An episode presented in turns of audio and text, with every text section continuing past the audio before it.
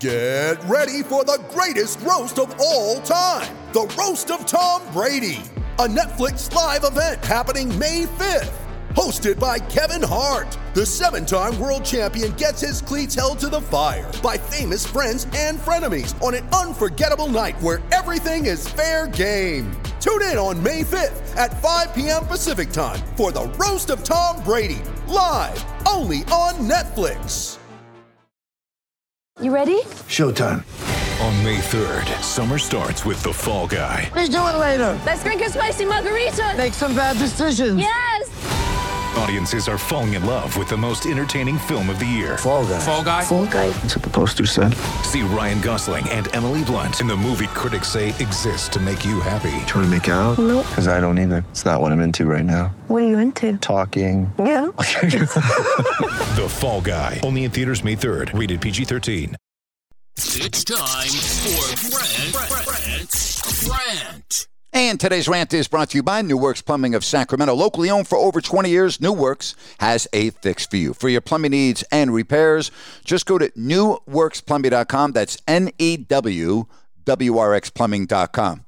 You know, one guy that I have a lot of respect for in this business, I'm really losing a lot of respect for, and that's Stephen A. Smith of ESPN. Enough is enough is enough.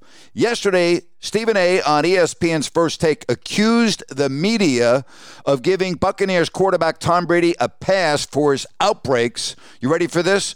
On account of his whiteness. Quote, we need to be consistent, Smith said. Was Tom Brady passionate or was he the angry white guy?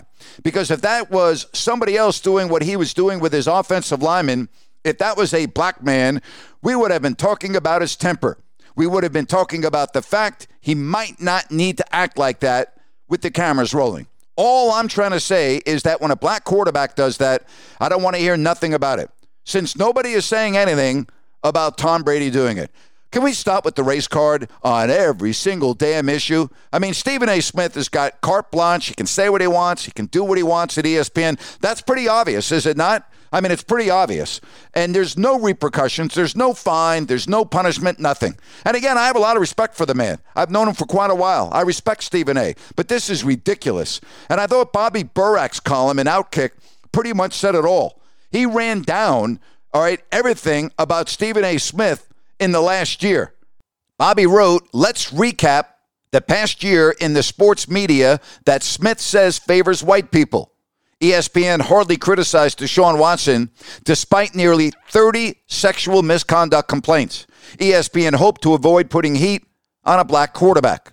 Now, I don't know if I necessarily agree with that, but he went on and added recently Smith defended both Aaron Donald and Davante Adams for assaulting people.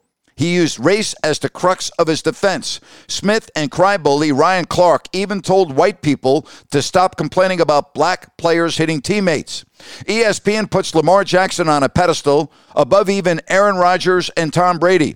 Jackson has thrown multiple game losing interceptions this season, yet Smith's program runs segments asking if Jackson's supporting cast or coaches are to blame for the losses. It's never Lamar's fault at ESPN. ESPN employs Bomani Jones, whom Smith added to the first take rotation last week, merely to blame white people for all of the issues in sports. That is not hyperbole. Jones actually said last year that, quote, white people are the problem. Smith's colleague, Mark Jones, shares post on Twitter cheering for the injuries of white players. ESPN PR execs Chris LaPlaca and Josh Krulowitz won't address Jones's behavior and thus support it. That's how much white privilege, as Smith puts it, exists in sports media. Burak continues and writes Not only would Smith and ESPN not criticize a black player for yelling at teammates as Brady did, but they would also run segments warning the rest of the media not to dare criticize the black player. Smith sent a similar warning to the press following Ime Udoka's suspension by informing the industry any criticisms would be rooted in a racial bias. There's a large wing of sports media, Bobby writes, who have no career if not for racial hysteria.